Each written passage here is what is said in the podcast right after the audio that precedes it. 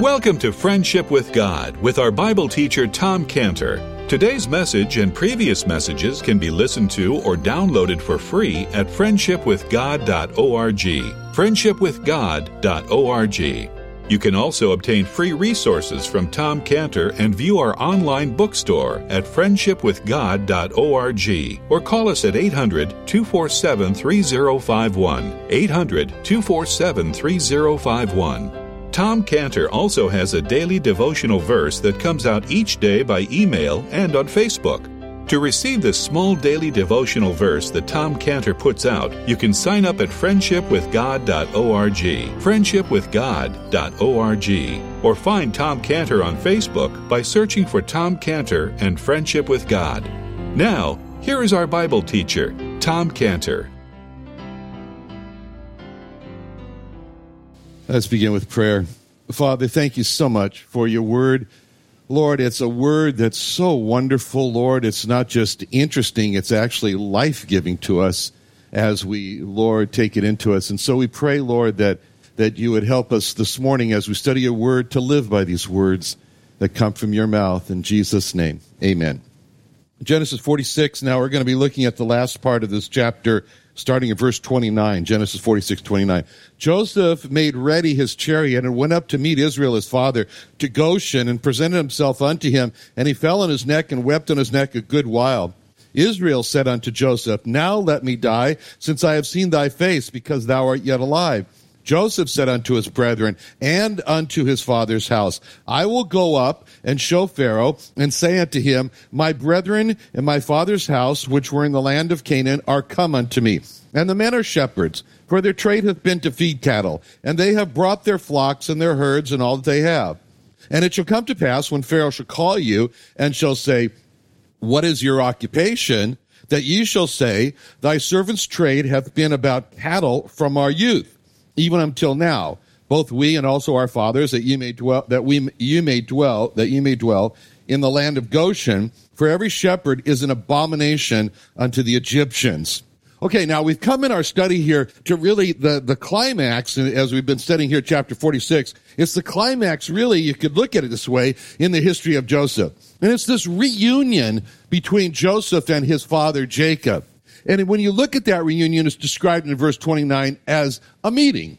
It says that Joseph went up to meet Israel, his father. And this is the climax great meeting here of Joseph and Jacob. And it's filled, as we've seen, with a lot of emotion that, that it's just kind of difficult for us really to imagine what this meeting was really like. But this was a great meeting that happened between Jacob and Joseph. And actually, when you look at this chapter and you put it together with the next chapter, 46 and 47, there were really three great meetings that took place. This great meeting here in verse 29 here, where Joseph meets Jacob, is the second of the three great meetings. Now, it's the second. So, what do you think was the first great meeting of this chapter? I'll give you a hint. It's in verse 2. it's the meeting between who? Jacob and God. That's right. It's the meeting between Jacob and God. That's the meeting in verse 2 when it says, And God spoke unto Israel in the visions of the night and said, Jacob, Jacob. He said, Here am I. So this is the great meeting. This first meeting is the great meeting between God and Jacob that Jacob had really yearned for so much. And it was so important to him that when the caravan is moving on its way from, from, from Hebron there down to Egypt, that he calls a halt and a stop in Beersheba. And he says, I can't go on any further until I have this vital meeting with God. What a meeting that was. Very important to Jacob. And I mean, just picture yourself. If you were Jacob in that great meeting between you and God, and, and you had to choose one word, just one word to describe that meeting, what word would you choose? Yes, reassurance. It's reassurance. Why? Why was it reassurance? Because because Jacob came to that meeting terrified. He was afraid. He was fearful. He was afraid of leaving Canaan. Is this a good idea for me, me to leave the place where, where God had called me to? I mean, last, last time he remembers doing that, he said, well, I'll just kind of camp out here in Shechem or by Shechem. That was a disaster. Rape of his daughter, murder by his, his sons of all the Shechemites. So he's thinking, it's not a good thing to leave where God has called me to. So he needs reassurance that he's on the right track here. And so that's what this was. It was so vital to him. And, and, and, and that because in this great meeting, this first great meeting, God had said to him, don't be afraid to go down to Egypt. It's okay. Why? Because I'm going to go with you. I'll be with you down there. So it was a reassurance for Jacob. Now we come to this second meeting here, the one we're talking about now, this great meeting here between Joseph and Jacob. And again, if you were to just to pull a word, one word to describe this meeting between Jacob and Joseph, what would the word be? Okay, reconciliation, a reunion, a reconciliation. What else? I don't know. I might choose the word unexpected. It was totally unexpected. I mean, Joseph, he didn't know if his father was alive or not. In fact, that's the question when he finally, his brothers came to him, he asked, is my father, not my father, is your father yet live? You know, so he, he didn't know. And as far as Jacob was concerned, uh, uh Joseph was assumed to be dead. So it was totally unexpected. It was totally unexpected. And this is what makes God's answers to prayer so marvelous because the answers that come are just so totally unexpected. That's what he said in Jeremiah 33 3. In Jeremiah 33 3, God says, Call unto me, I will answer thee and show thee great and mighty things which thou knowest not. That's a description of being unexpected. The great and mighty things which thou knowest not. His answers to prayer are unexpected. I mean, just think of Joshua's battle that he had with the Amorites in Joshua 10. In Joshua 10 9, there's this description of the battle between Joshua and the Amorites, where it says, Joshua therefore came unto them suddenly and went up to from Gilgal all night, and the Lord discomfited them before Israel and slew them with a great slaughter at Gibeon.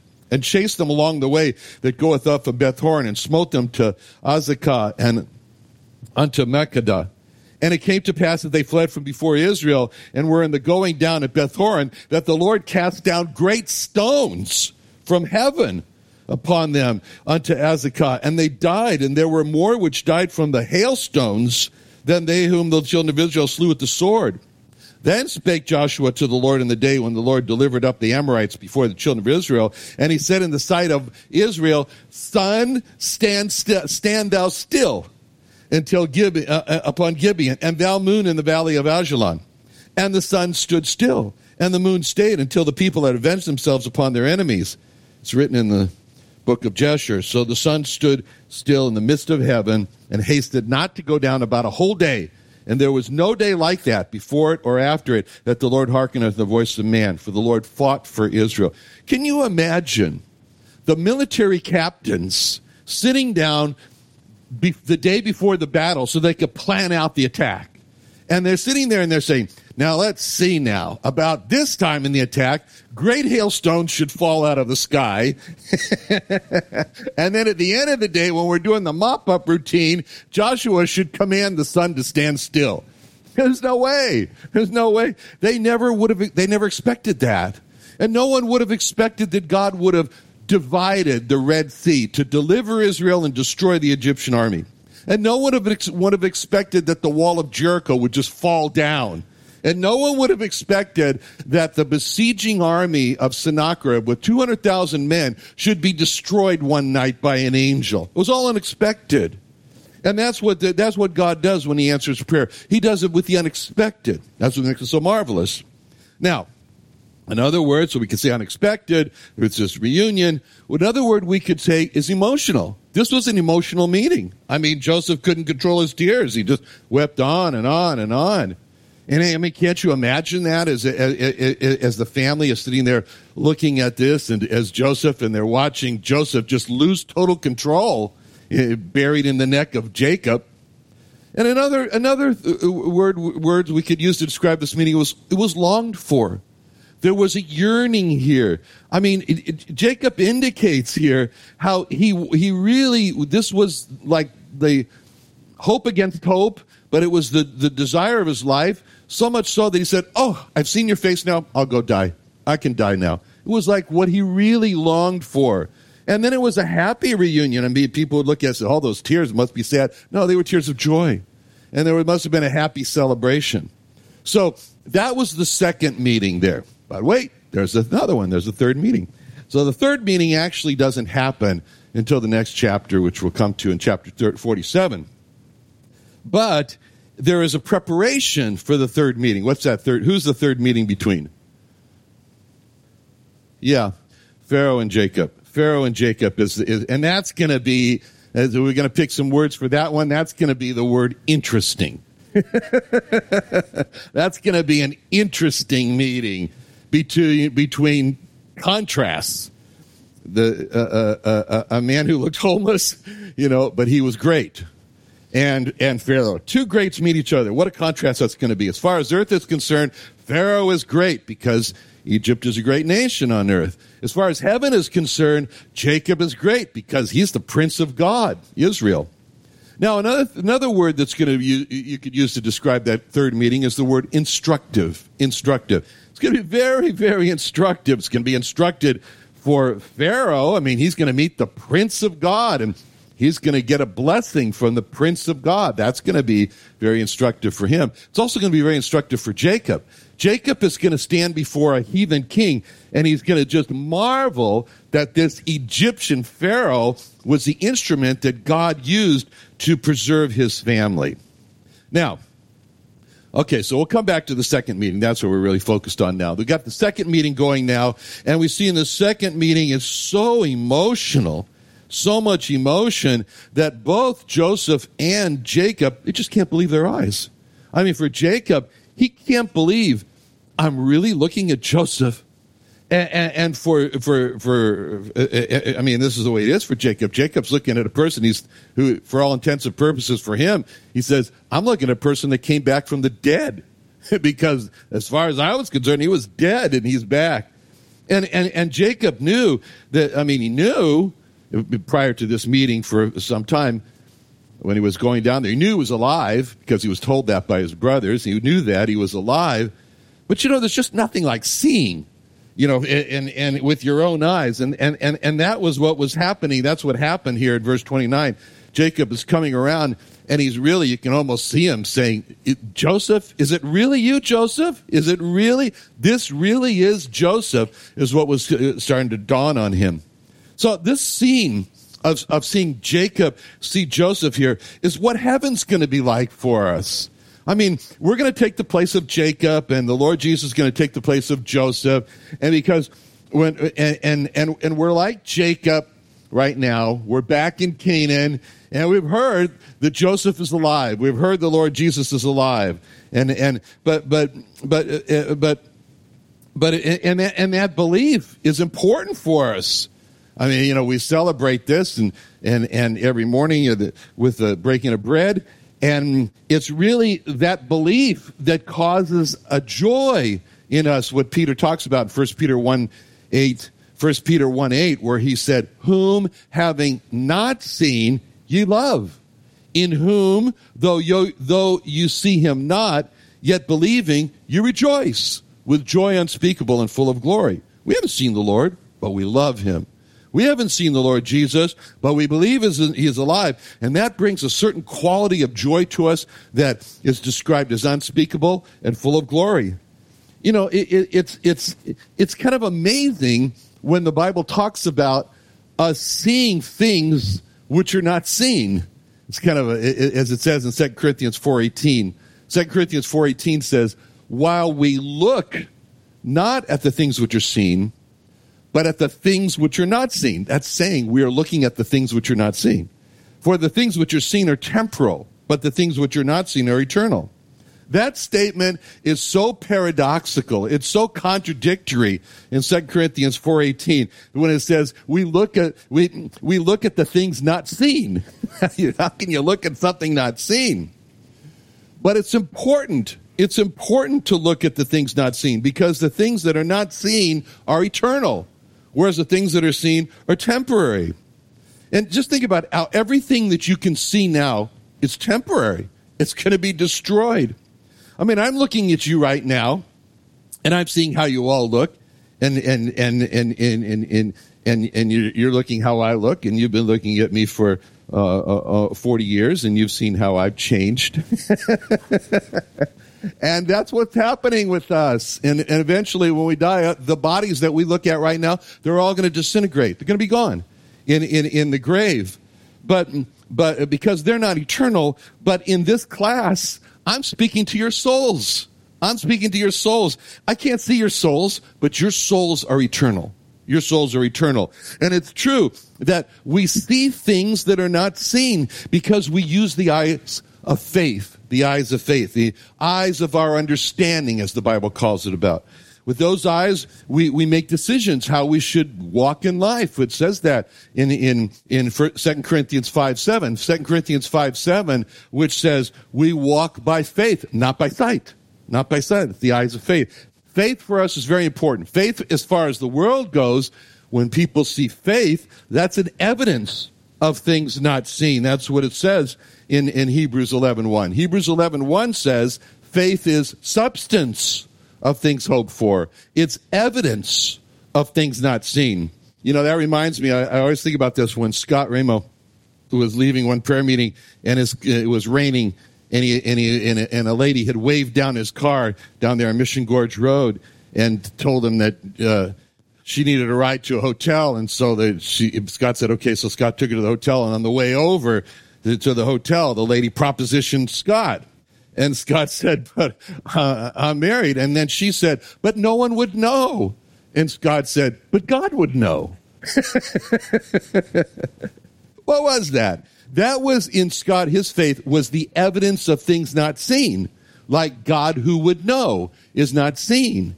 Now, we come back to verse 29 here. So Joseph is weeping. So it says in verse 29 that Joseph was weeping, and it says he wept a good while. Now, he's so overcome with emotion that he's just not able to control his tears. And, and, and, and the Hebrew, so it says here in the English, it says a good while. It's interesting because when you look at that a good while, you think, oh, it's a long time. Well, it kind of means that in the Hebrew, but really it's, it has the connotation of with repetition.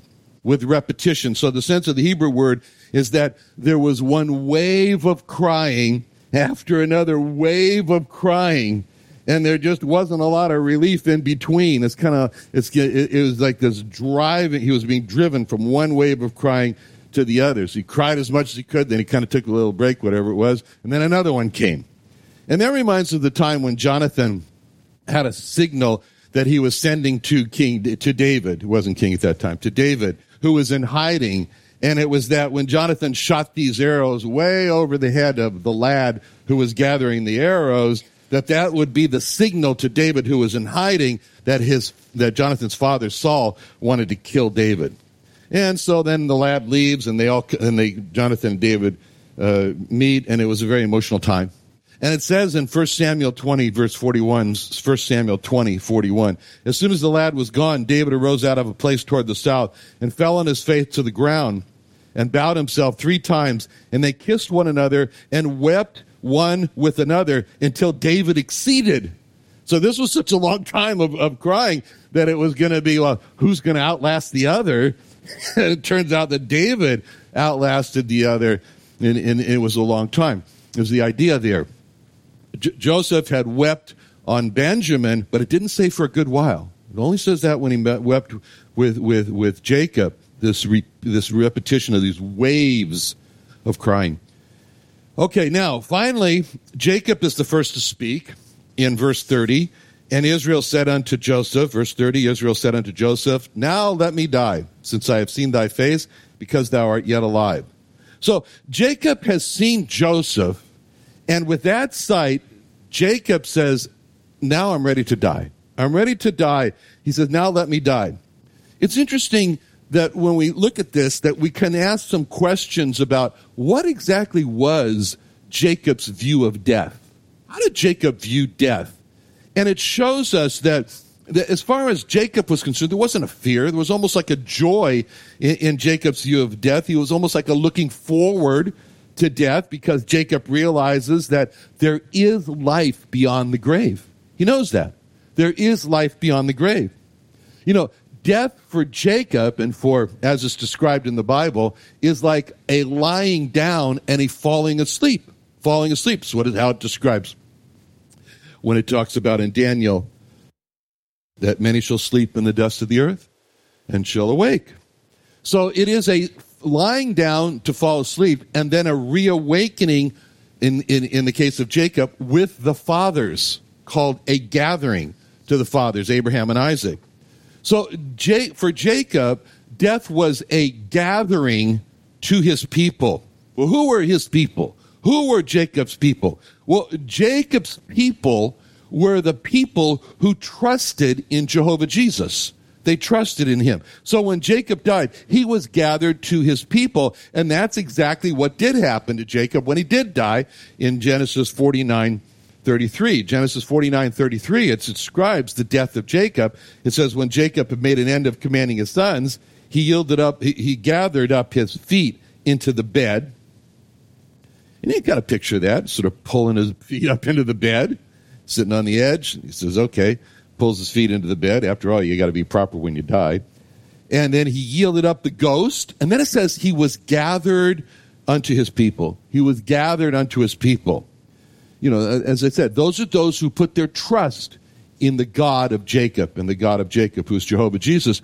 And the Bible calls those people wheat. It calls those people wheat. Wheat is the people of God. And those who don't trust in the God of Jacob, those who don't trust in Jehovah Jesus, those are called tares. And tares are not the people of God. And, and, and, and, and death is described by the Lord Jesus in Matthew 30, uh, 13 30. Matthew 13 30, where he said, Let both grow together until the harvest, and in the time of harvest I will say to the reapers, Gather ye together first the tares, and bind them in bundles to burn them, but gather the wheat into my barn. So death is to be gathered either with the tares for those who have not trusted in Jehovah Jesus, or to be gathered with the wheat with those who have trusted in the Lord Jesus.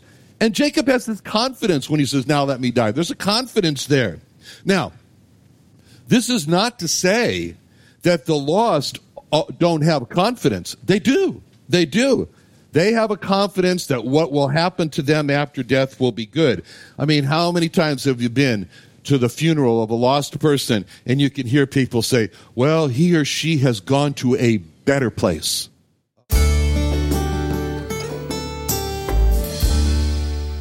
Another wonderful day studying the Bible with our Bible teacher Tom Cantor here on Friendship with God. Don't forget that today's message and previous messages can be listened to and downloaded for free at friendshipwithgod.org. Friendshipwithgod.org. You can also go online to find free resources from Tom Cantor and our online bookstore at friendshipwithgod.org. You can also find Tom Cantor on Facebook, and you can also go to friendshipwithgod.org and sign up for his daily devotional. Tom Cantor is also the founder of Israel Restoration Ministries. You can visit that website at israelrestorationministries.org. You can write to Tom Cantor at P.O. Box 711330, P.O. Box 711330, Santee, California. Santee, California 92071. Or email Tom Cantor at tomcantor at friendshipwithgod.org. Tom Cantor at friendshipwithgod.org.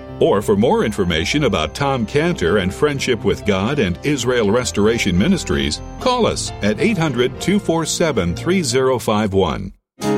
Experience a short term missions trip to Israel, the land and people to whom the Lord Jesus Christ will return.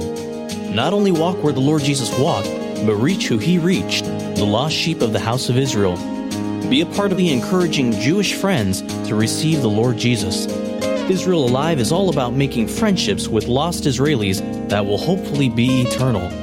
We hope you'll join us in reaching the nation of Israel one friendship at a time. For more information, visit us at IsraelAlive.org. That's IsraelAlive.org. Doing Sunday nights? Join Friendship with God radio Bible teacher Tom Cantor of the Friendship with God Fellowship Church every Sunday night at 5:30 p.m. at the Creation and Earth History Museum in Santee, California. Watch and listen live around the world to Tom Cantor Sunday evening on youtube.com. by searching for the Friendship with God Fellowship or by going to our homepage at friendshipwithgod.org. You are invited to the fourth annual Taste of Creation benefit dinner and silent auction in support of the Life and Light Foundation on Saturday, July 14th at 6 p.m. at the Creation and Earth History Museum in Santee, California. We will highlight the Life and Light ministries that include the Creation and Earth History Museum, Israel Restoration Ministries Jewish Evangelism, and the Friendship with God Radio Ministry. Learn how your faithful support impacts the furtherance of the gospel to millions of lost people. All registered guests will take a walk through history and experience amazing foods themed for each exhibit. Everyone will have the opportunity to take home some amazing auction items, and we will hear from Creation Museum President Tom Cantor. The cost of the event is $39 per person and $59 per couple. Register today at tasteofcreation.com. That's tasteofcreation.com.